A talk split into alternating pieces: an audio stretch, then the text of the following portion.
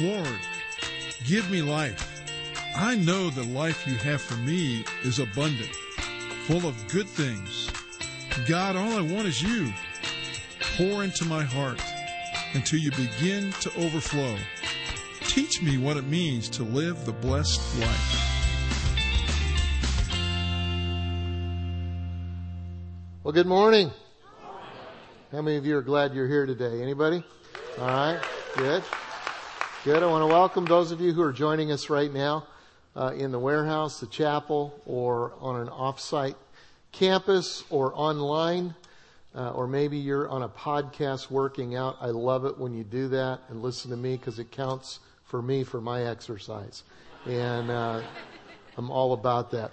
Hey, uh, have you ever had an experience like I had recently? Um, I've been traveling a lot just between Sundays, uh, just uh, speaking to various groups and pastors and things like that. And, and recently, I was I was coming home and I was tired. I was exhausted. I had spoken, um, I don't know, eight times in two days, and just uh, ready to just relax that night. And Deb said, uh, "Do you remember that we have a dinner that we're going to?"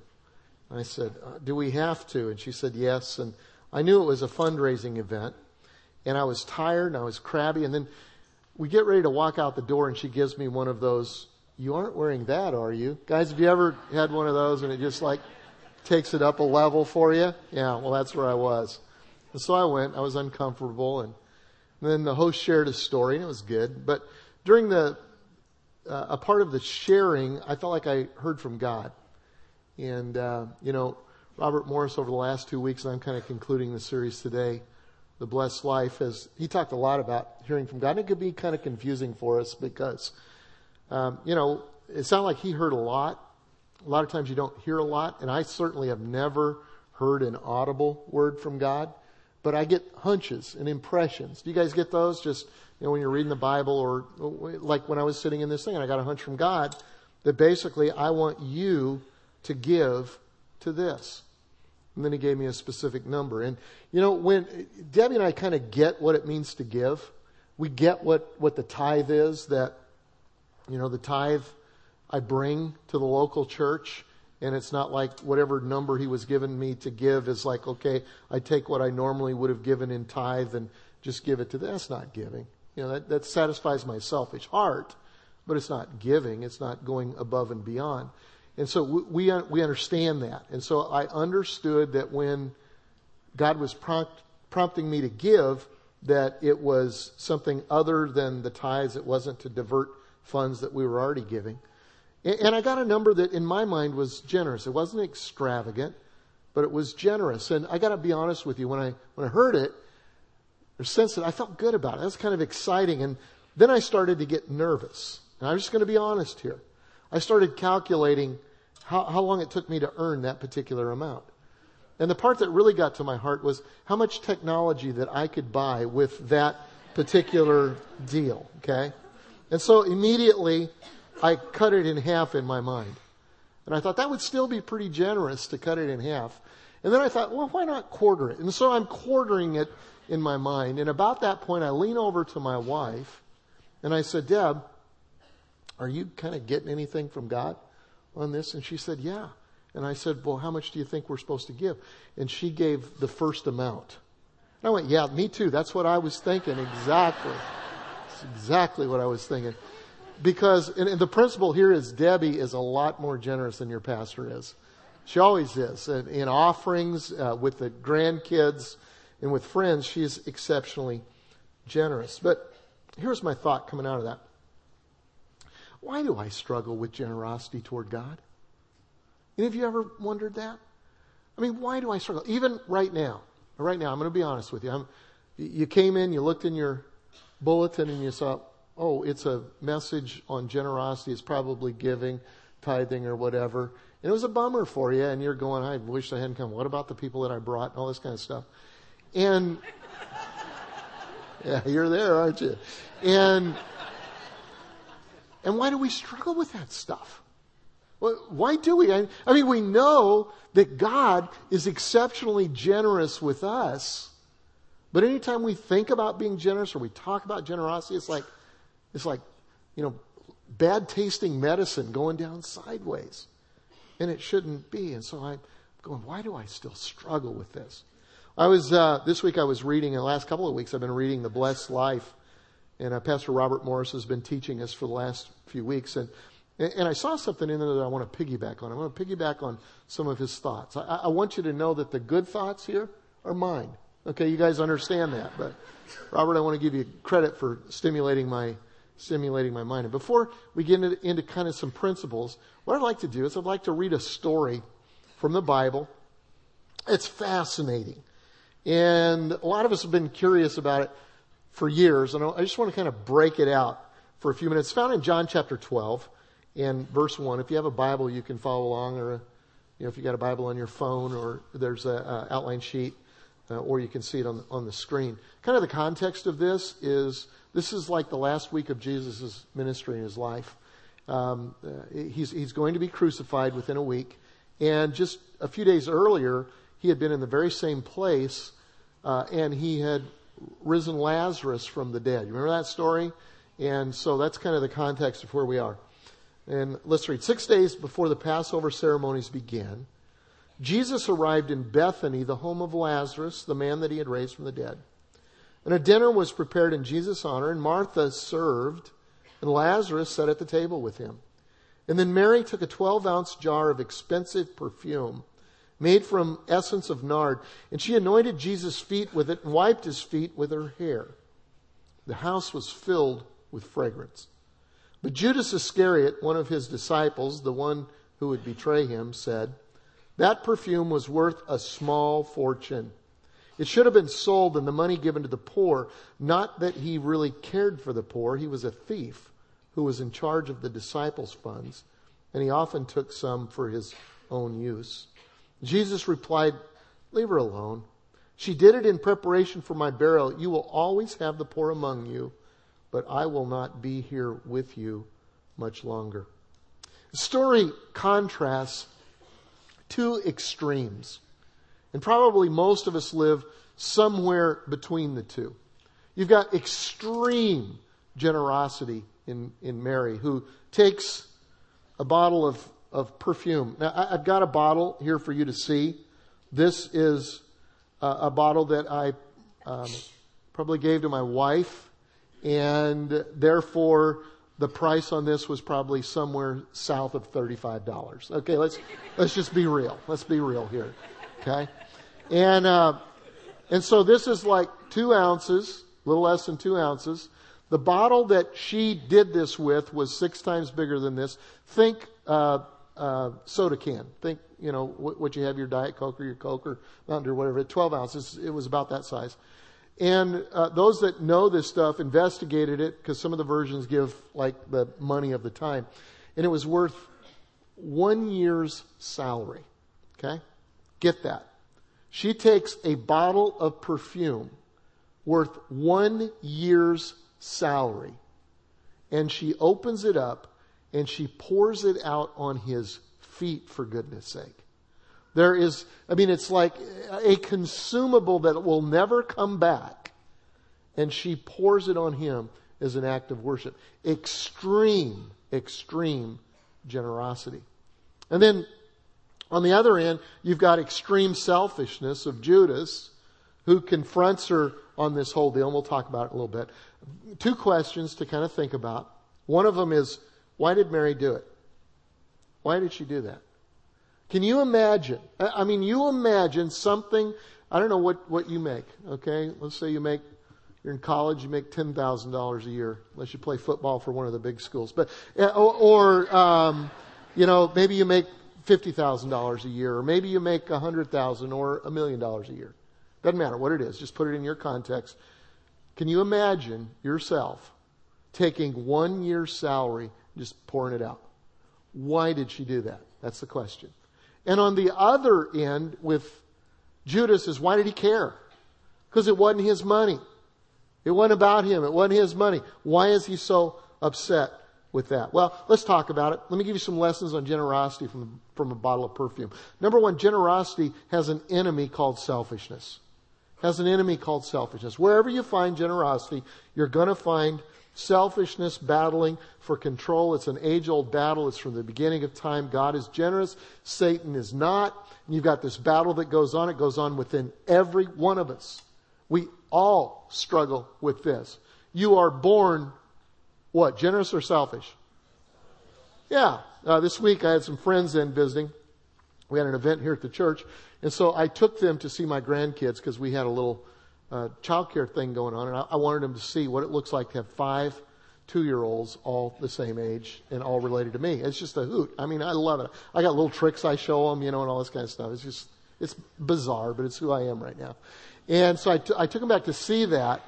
And, and there, there were two, two of them wrestling on the ground. It wasn't like play wrestling. It was a death grip. And one of them had this ratty old te- teddy bear that wasn't even theirs. Didn't belong to either one of them.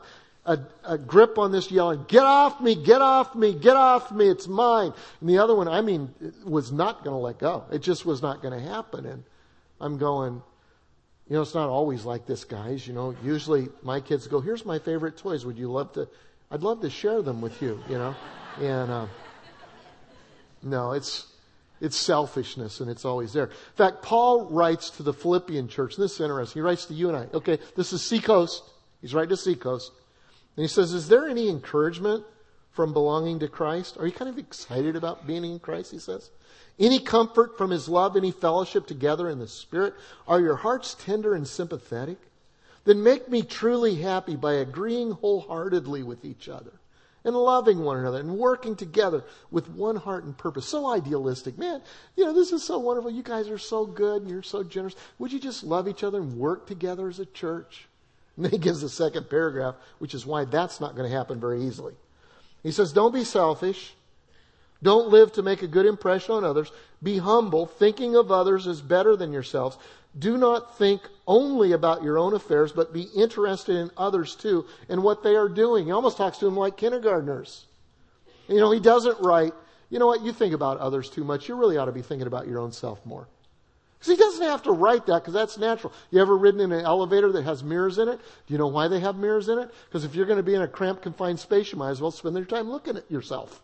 Okay? Because we think about ourselves. He says, at least act like you're interested in the things of others. If you'll act like that, you may ultimately act your way into a feeling because whenever you find generosity, you're gonna find selfishness battling for control. Then we have Judas. He says it should have been sold and given to the poor. Actually, that sounds like a pretty good plan, doesn't it? I'm, I'm going to be honest with you. In this story, I relate to Judas much more than I relate to Mary. I mean, there are some things I hope I'm not like Judas on, but this is crazy. Pouring this out, that's nuts. My little mind goes, sell it and let's do something good. Let's give it to the poor. Do you, do you relate to that? Okay? But look at him. His heart betrays who he really is. The text reveals his heart. He doesn't care about the poor. It's just an excuse. It's an excuse. He's a thief. Now, hopefully, I'm not like Judas in that. He's a thief. He controls the offering box, although I do control my own offering box. And Malachi says that when I don't give to God my tithe, I'm, I'm like a thief. I don't want to think about that verse. But it's, a, it, it's about what's in it for him. See, the oldest excuse for selfishness sounds so good. They should sell their stuff and they ought to give it to the poor. We say this about any house that's bigger than ours. They ought to sell that house give to the poor. It happens around here in a parking lot. You guys come into the parking lot and you see some of the cool cars that are out there. Have you ever done that? I go out and walk around every once in a while. Ooh, that's cool. And sometimes you'll go, sometimes the, the devil will get in your heart and you'll go, they really ought to, they really ought to sell that and give that to the poor. I mean, that's just really. They're Christians and they drive that. They should sell that. They should give it to the poor. We say that about anybody in a higher tax bracket than us. They really ought to do more. And, and, and, and here's the truth. Here's the truth. You don't care about the poor. You'd sell your house and your car and you'd give it to the poor, right? Okay, it's getting a little, yeah, yeah, yeah. It's all right. It's all right. We're all that way. We're all that way. Understand that. We deceive ourselves. Selfishness is always trying to put others down so that the finger never points back at us. Selfishness always provides an excuse why not to be generous. And the truth is this Judas is about what's in it for him. His whole following Jesus is that way. In, in, in the book I recently wrote, I, I, I talked about the kind of the political thing that was going on with Jesus, and it was tougher than we have. We have two parties, you know, uh, basically Republicans and Democrats, and they had four or five back then, and Jesus had all of them in his church, and and he navigates and negotiates that whole deal. And Judas is a zealot, and from the zealot party, what they want to do is they want to overthrow Rome, because Rome are the bad guys, and uh, there are some people that want to appease Rome. These guys don't want to appease anything. Let's overthrow him. He hears Jesus, this guy that's getting a huge following, and he hears him talking about a new kingdom. He goes, That's it. That's me. I'm, i want to be a part of that. It, it relates to my politics. Let's overthrow it. Maybe I'll have a place in that. And then as he follows Jesus, he begins to hear weird stuff he's saying. The kingdom is not of this earth, but it's it's different. He doesn't understand that, but it's, come on, let's, let's do the deal. And, and then Jesus starts talking about dying, and he sure doesn't get that, but he, he's going, this guy's off track. Maybe he's delusional, whatever. I'm going to have to make my own way. It's, he's not doing what I thought that he would. And so now he's stealing from the offering box. Maybe he's getting ready for his own, you know, okay, it's not going to be around much. We've got these big crowds, big offerings coming in. I'm going to make room for myself. And we know that within a few days, he's going to really, literally sell Jesus out for 30 pieces of silver. He's masking his selfishness by feigning concern for the poor. But really, he's following Jesus because of what's in it for him. Here's a tough question Why are you following Jesus? Why do I follow Jesus? You know, is it really to abandon everything that we have and give everything that we are to the advancement of His kingdom? Or is it for what we can get out of it? See, there's a gospel that's being preached these days that basically is, you know, he's, he's like the slot machine in the sky. And if he gives, you know, it, it, I, I give to get and God blesses me in all, all kinds of ways. And, and we're talking about a blessed life, but it's a little bit different than that. Your priorities have to be right. And a lot of us follow Jesus because of what God gives us. Why do you follow Jesus? Because he healed my marriage. Why do you follow Jesus? Because he healed my daughter or my son. Why do you follow Jesus? Because I was in a bad financial place and he helped me out of that deal. And you know, those are, those things happen. But if that's when we follow Jesus, then when God quits coming through with that stuff, which happens at times in our lives, we, you go, why didn't God show up in this circumstance? And I don't know. I don't know. That's, that's what faith is. But you go, well, God let me down. Or why didn't God heal this one? Or why didn't God help me through this financial deal? And so here's what happens is God lets us down. We think that God lets us down. And so we quit following him. We quit coming to church. We quit being around his people. And the truth of the matter is we were following God for what was in it for us rather than saying, God, it's all about you. That's hard. We all struggle with that stuff. Selfishness only cares about itself. A selfish person, like Judas, will sell out friends and family if it means getting what they want. It's a good excuse, selfishness is, for not being generous. And so Mary comes to Jesus with a heart overflowing with gratitude and love. In fact, her love became worship through an offering that was extravagant, an offering of great price. Another question. What are my offerings, what are your offerings say about your heart? Your offer, offerings indicate that your heart is overflowing with love and gratitude. Or, or is it kind of, you know, arguing about little things and trying to get, get away with the least that you can or, or pointing to everybody else and saying that if they would do more, then things could be done? What, whatever. What do your offerings say? What does your spending say about what's most important to you on earth.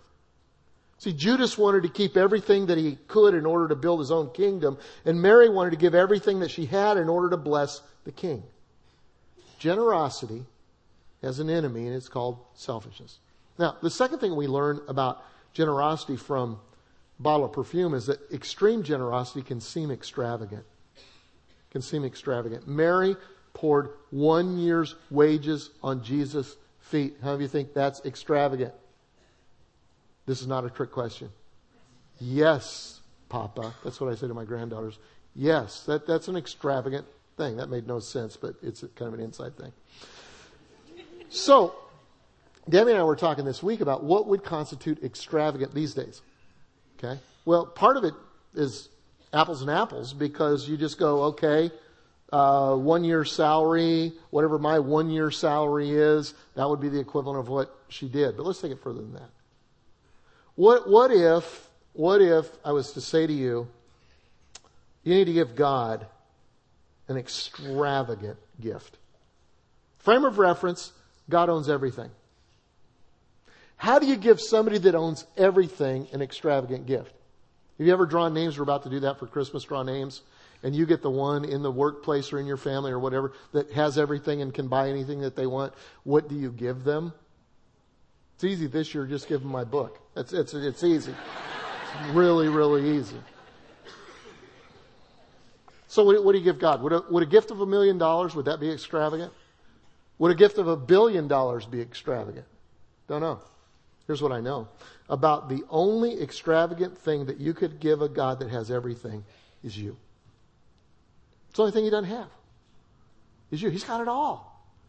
But there are parts of us that we that we that, that we don't give to God. And, and an, an, extravagant thing would be to say, God, here am I, everything that I am, everything that I have been, everything that I'm going to be, my dreams, my aspirations, my relationships, my resources, everything. God, it's yours at your disposal.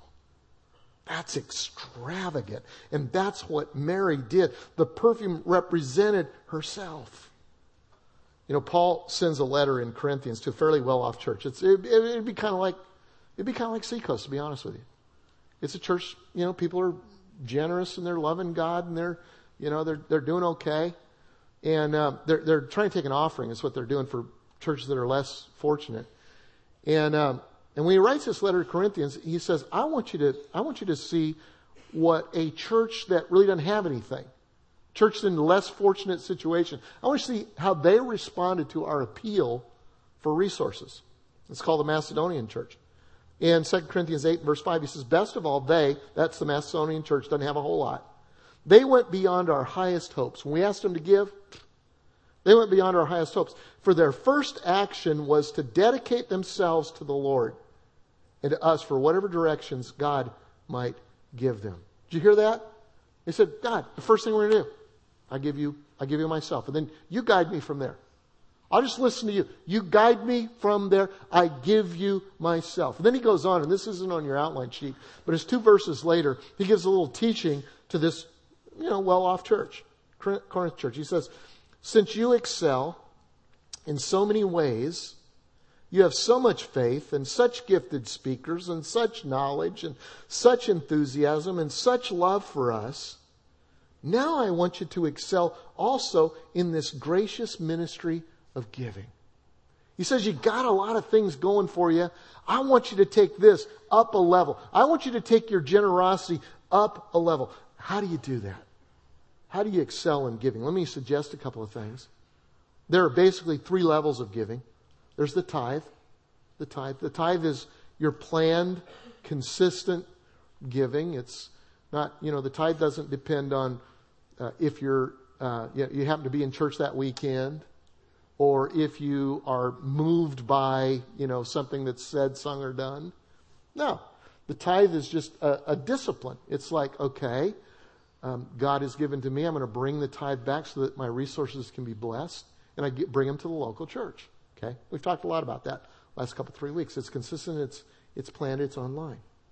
Um, then the second level of giving, oh, can I just say this about the tithe? I'm, I'm going to go ahead and say it. If you're not tithing at this point, um, I want to challenge you to take the tithe challenge. Malachi 3, God says test him, and it's the only place in the, the whole Bible that he says to test him. As a representative of God, we'll say this. If you tithe for the next 90 days and you really do it, not partially, but you just go for it and you do it, and you, you say that God doesn't come through in the way that His Word says that He would, we'll, we'll return your money. We'll just do it. We believe in it that much. We absolutely believe in it that much. It will bless you, and it's, it's a response to God's Word. Second uh, level of giving is offerings. And that's, you know, when, when you're at a meeting like I was at, or you know, you're, you're, you, you see somebody in the neighborhood or, or your Aunt Margaret or your kids or whatever it happens to be, and you're prompted to give above your tithes. That's, that's an offering. And then the third level is extravagant offerings. And that's, that's this. That's what Mary did, was extravagant offerings. Now, here's some statistics um, that, that, that, I found this week. Uh, that uh, in America, where we live, 5% of Americans tithe. 5% of adult Americans tithe. Okay, 5%. Um, in evangelical churches that are like this, um, much more generous. 24% of all evangelical adults tithe. One out of every, what is that, four? Evangelical adults tithe. Seacoast is even more generous than that. I always tell you guys you're a generous church, and you are. Um, one out of every three people, adults in this church, tithe. So you guys are generous. What would it be like if everybody did? Can you imagine the good that God could do through us? Here's the truth. So most people uh, never get to even the first level. But here's another truth. Most people who do get to that first level of tithing, they go on to the second level. Because they, they, they, they experience God's blessing in their life. And so they begin to try to listen and learn and grow in generosity. But very few people ever get to the joy of the third level of giving, which is extravagant giving. It's this kind. It's extravagant giving. Very few people ever do that. In the Bible, you've got several examples. David, uh, when he was getting ready to build the temple, he, he didn't even get to see the temple. He, he died before it happened. But he gave $21 billion out of his own treasury for the, for the building of the temple. I would just like to have the opportunity to have $21 billion in my treasury. How about you? You know, but he was generous. It wasn't something other kings did. He was generous. Um, Solomon, uh, for the dedication of the temple, he was supposed to sacrifice a, a, a bull. And so he sacrificed a thousand bulls because he was generous. And because he did, God said, You know what, Solomon? I think I can trust you. Ask anything you want from me. Solomon asked for wisdom. And God said, Because you didn't ask for riches or power, but you asked for wisdom, I'm going to give you all of that. Because God can trust generous people. Can't trust selfish people like Judas. He can trust generous people.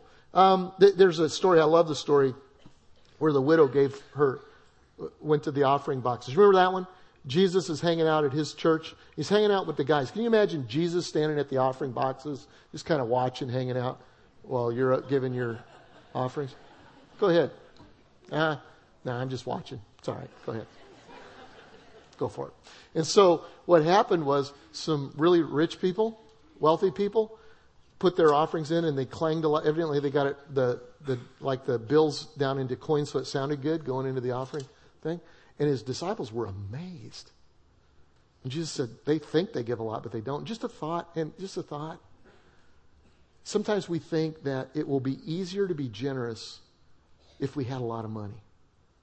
I'm going to tell you, experience over the years, watching people, it's harder to give proportionally when you get a lot of money. When the, the zeros get bigger, even the tithe is difficult because you want to control it. And it's like you, you, think, well, I'm giving just a lot. And actually, just proportionally, if you watch what Jesus said, Jesus said, watch this, guys. You think that was a lot? Watch this. This little lady comes up and she gives two mites, two pennies. He said, that's a lot because that's all she had. How do you know that when two pennies is all you have, that's a generous offering? It's a generous offering. So it's not about who has the most, it's about whose heart is where it needs to be. And God obviously was super generous when He gave His Son, Jesus Christ, to die for us.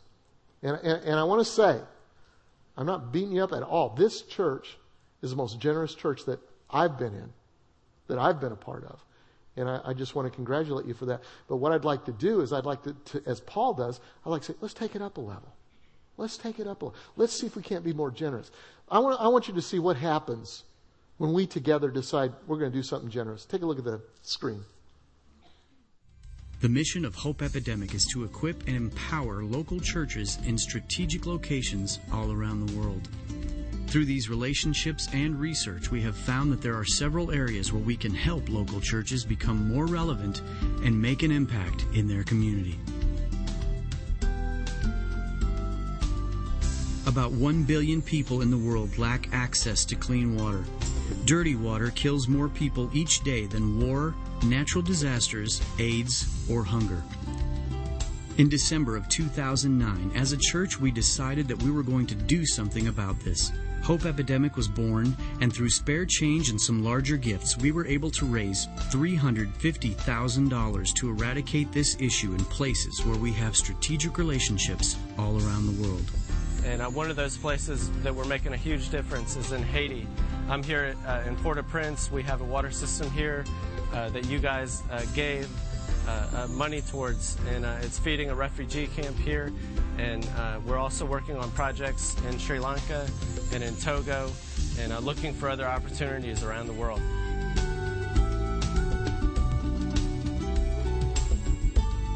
Over 130 million children between the ages of 7 and 18 have never attended school. A majority of those children are girls who are denied any access to education. Nearly 1 billion people in the world cannot read or sign their own name. In 2011, Seacoast focused on this issue by building schools in strategic places around the world. We also sent over a dozen teams to teach basic education and health education. For 2012, our medical focus will be on the country of Uganda. Uganda has one of the worst healthcare records in the world. The life expectancy there is about 49 years of age, and the infant mortality rate is one of the highest in the world. Over 50% of Ugandans do not have access to health care. As a church, we have decided to partner with Palmetto Medical Initiative to build a healthcare facility in Masindi, Uganda. An inpatient and outpatient clinic has already been built and is up and running, saving lives daily. This facility is state of the art and does an excellent job in holistically caring for people of this region. The care is so great that the poor and rich alike are using the facility. The next step in this project is to build an operating room and a labor and delivery room. We will be raising money to complete this project as well as offering four opportunities to be a part of a medical team to the area. And I just want to thank you, uh, church, for the way that you give uh, for the way that you go and for the way that you pray for people uh, around the world. And I just want to thank you for having a heart for missions. It's kind of cool. Now, let me let me explain a couple of things. Just because we did water two years ago, education a year ago, and now it's medical, doesn't mean we quit doing water and education. We're just focusing on things and learning and getting better and doing all of it. Uh, let me explain how it works here. Um, uh, you, you have an offering envelope, and on that offering envelope it says tithe, hope, and seed. Let me tell you about seed. Seed is, is, is planting churches and building buildings and campuses and those types of things. Um, Ten years ago, we decided that the most effective means of evangelism, and we didn't decide it, other people studied it, is planting churches. So let's get serious about planting churches. So we created a church planting organization called the ARC. And we asked a few of our friends come and help us with that. In 10 years, we've planted 230 churches. As of today, about 230 churches have been planted, with uh, new ones being planted almost every week. Now, let me tell you about that. Just one, I could tell you tons of statistics. Let me give you one. We have invested in the last 10 years $6 million into those church plants. Okay? $6 million to plant 230 churches. Was that a good investment? Let me tell you one of the ways that we know that it was. This year, those churches that we planted, not including ours, those that we planted, will give $8 million to world missions, to projects like what we talked about right there. I want you to get that back just a second. Then I want you, hang on, I want you to applaud, but I want you to get it. We've invested 6 million every year, and it will go up. Every year, they are investing $8 million. How many of you think that's a good return on investment? Now it's time to applaud. Now, now, two percent of your tithe, whether you give towards seed or not, two percent of your tithe goes to fund some of that. Okay, regardless. Hope are things like what we've talked about. Whether you give toward hope or not, a portion of your tithe goes to do that also. Okay, let me tell you one story from that. Um, a few years ago, uh, some, some, of our team started ministering in an area in Kenya uh, one lady specifically uh, was responsible for that, and she's had a relationship, and she was upset that the the women there who did a lot of the work had to uh, go 10 miles in order to get clean water, and so somehow uh, they got a well to be a part of. it. I'm not even sure that we did the well, but they got a well uh, to be a part of it, and the well broke a couple three years ago. And so she kept emailing me, this well is broke, what are we going to do about it? This well is broke, what are we going to do about it? It just irritated me because it's just over and over and over again. She's 73 years old, she's very uh, persistent. I think she's here today. And uh, so, so finally she gets me face to face. This well is broken, what are we going to do about it? I said, I don't know anything about wells, but here's what I'm going to do. I ordain you and anoint you to be in charge of fixing that well in that area. She just lit up. Really? I said, yes. So she goes and gets some of the Hope Epidemic money, negotiates through, I mean, this is worse than a, than a, a country negotiation, because there were politics involved, there were ministries that weren't talking to each other, all this kind of stuff, and they got the well fixed. And so about six weeks ago, she and a couple of our campus pastors, their wives, went over to Kenya to do the blessing of the well. And, and I want to show you a picture of that. Uh, first of all, First, uh, I, I, said, how'd that go? She said, we invited the whole area. We had planned on serving one camel and we had to kill two in order to feed everybody. I, I don't know what's up with that, but anyway. So, so she shows me this picture. She's got this picture. And this is a picture of that well. And she wanted to point out it doesn't just have one spigot, but it's like a four spigot well, which I guess is a big deal. I've never been there. And, and this kid is getting a drink out of that well. I said, that is an awesome picture. Did we send one of our photographers to take that. She said, no, that's another story. She said, one of the campus pastors that went, he and his wife for 16 years have given generously. They understand the tithe. They're giving above their tithe. They gave generously to uh, adopt a young guy from Compassion International. They've been doing that for 16 years. He, he th- this guy didn't have a father and mother, lived with his grandparent, and lived in the worst slum in Nairobi, which is one of the worst ones in the world through an extravagantly generous thing, they got them out of there and got them moved in somewhere else. Well, when they went over this time, they met this kid for the first time. He met them in the airport, came running to them and said, Mama, Daddy. Well, this kid's 21 years old now. This kid brought his camera and he took the picture. Is that phenomenal? That is incredible. That's some of the stuff that happens when we're generous. So what can you do? Well, there's a brochure here that I want you to take out and I want you to look at. I want you to respond to. Some of you will go, some of you will give.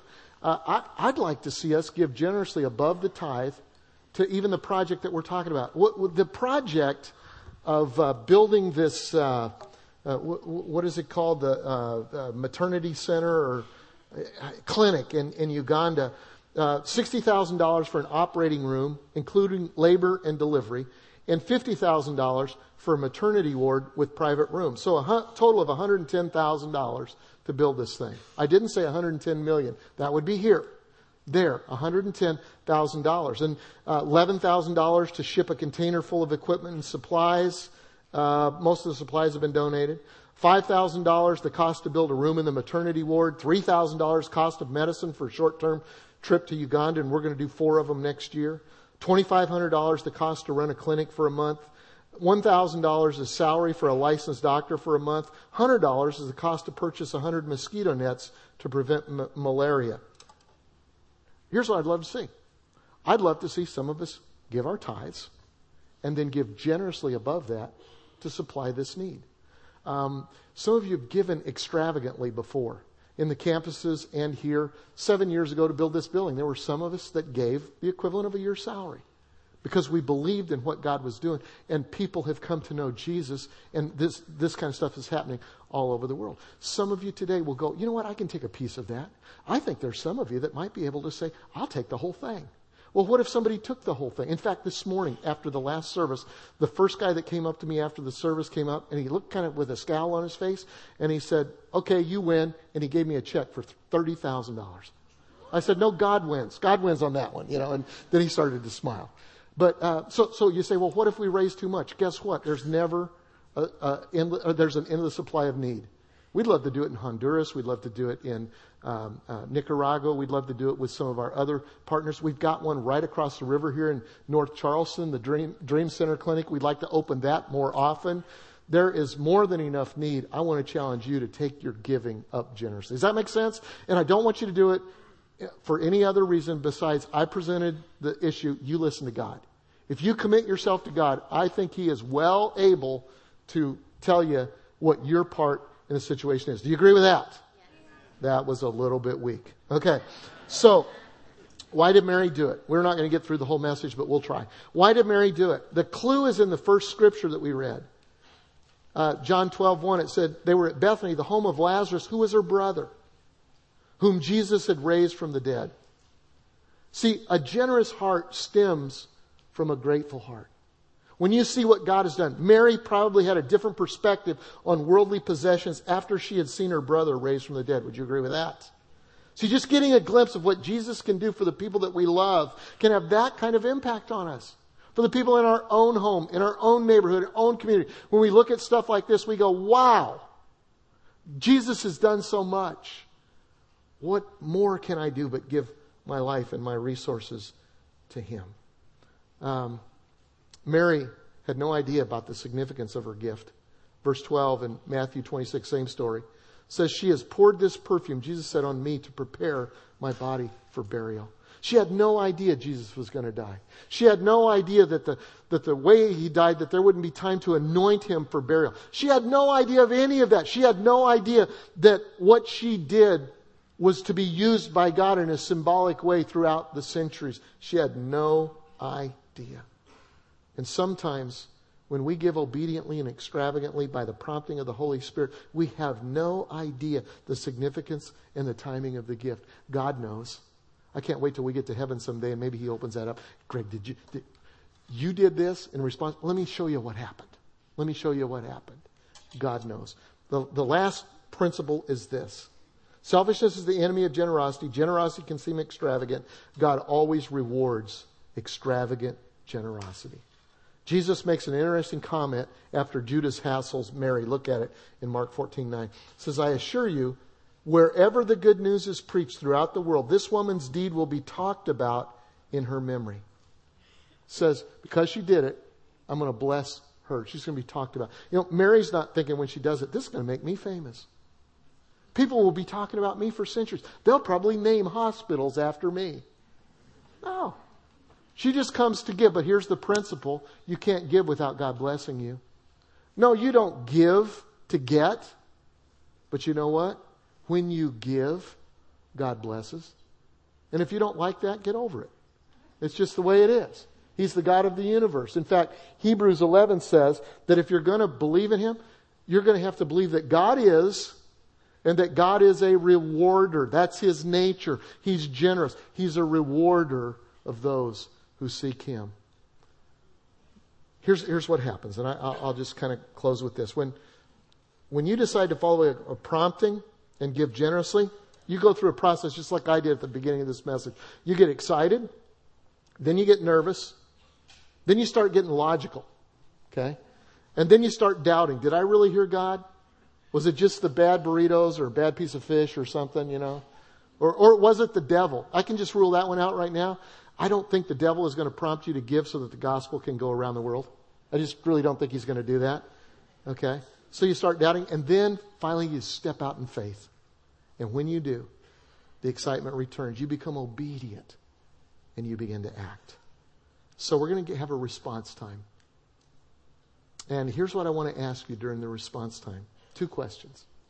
I want you to ask yourself Am I generous or does selfishness still have a grip on me? Okay? Am I generous or does selfishness still have a grip on me? Who can I relate to most in the story? Second question is How much of me does God have? Does he have my dreams? Does he have my future?